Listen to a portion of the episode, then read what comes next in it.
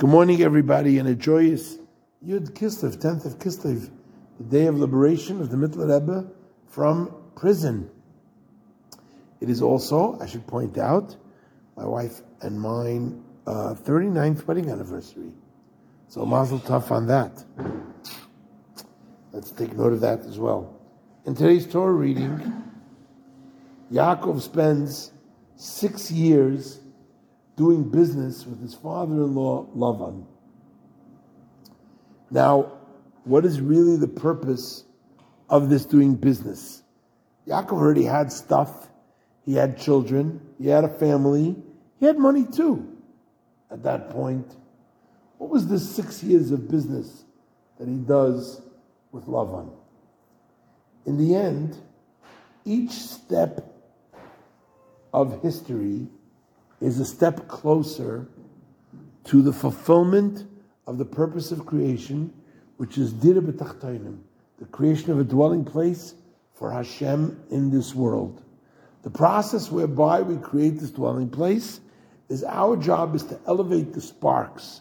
Hashem gives us what superficially presents itself to us as a mundane, physical, and antithetical to godliness world, and it becomes our mission to not only reveal godliness within the context and within the confines of this physical world, but even more so, to reveal that physical creation is the ultimate revelation of godliness.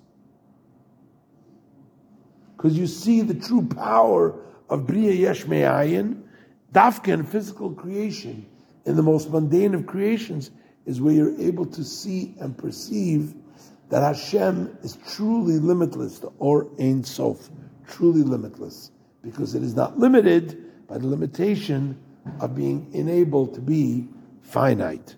And because of that, it takes the absolute essential light to create the absolute incredibly physical, and it is that light that our job and our mission is to create and reveal in the world around us. So all that's maybe a little bit esoteric, a little bit Kabbalistic, but in the practical, what are we really saying? The goal is to bring Mashiach. Bringing Mashiach is the epitome of dira b'tachtonim, creating a dwelling place for godliness in this world. Creating a dwelling place for godliness in this world is effected how? By you and I redirecting our frame of reference from a frame of reference which is physical, earthy, coarse, and mundane, to a frame of reference which is godly, spiritual, holy, and pure. And that's really in our minds. Once you can change that in your head, once you change the way you look at the world in your head, everything around you in the physical world changes as well. I pointed this out this week, remind me of the Rebbe for Yud Kislev, where on Tzidkas Perizainai, that the Gemara says, that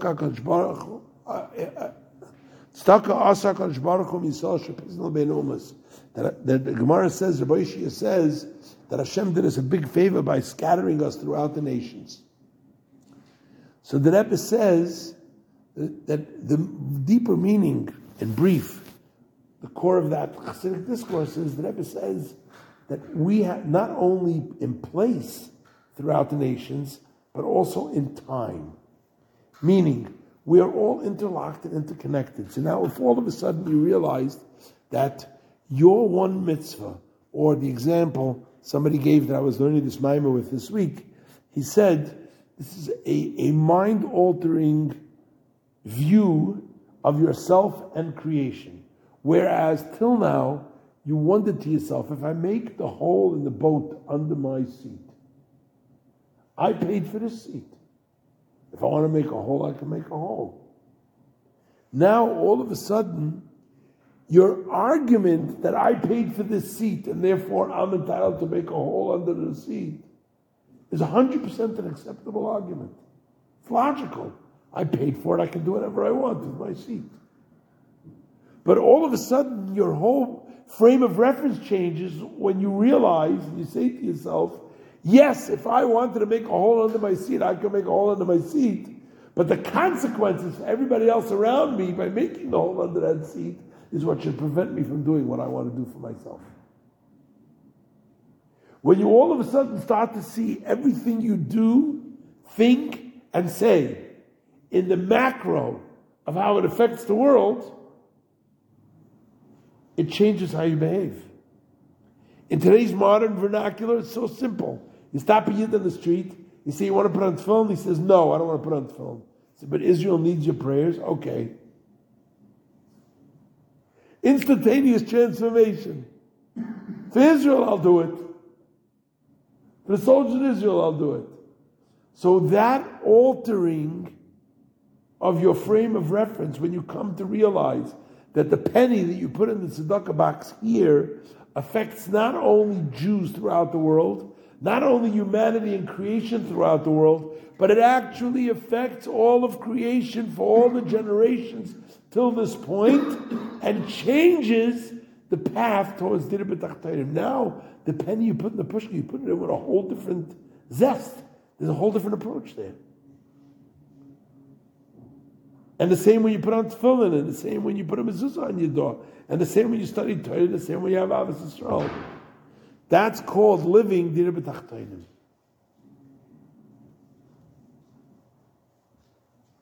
And that's what happens in this week's Parsha.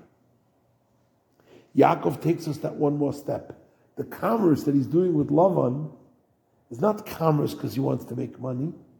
It's commerce because he's focused on the idea, I'm never coming back here, so I better make sure I create the dwelling place for godliness in this place, Haran, because that's really why I came here. And the 6 years of commerce that he does is about extricating, elevating those final sparks from Haran that make him truly ready to take on Esav. And that's a conversation for next week. May we achieve the dira b'tachtonim just by the altering of our approach and our thought process, and that itself will open the floodgates for the fulfillment of Hashem's bracha upon us, that with the Gula Mitzvah Shleimah should happen this very moment. Chaga Geula, from this Geula we should go to the ultimate Geula, the Gula Mitzvah Shleimah now, mamish l'chaim.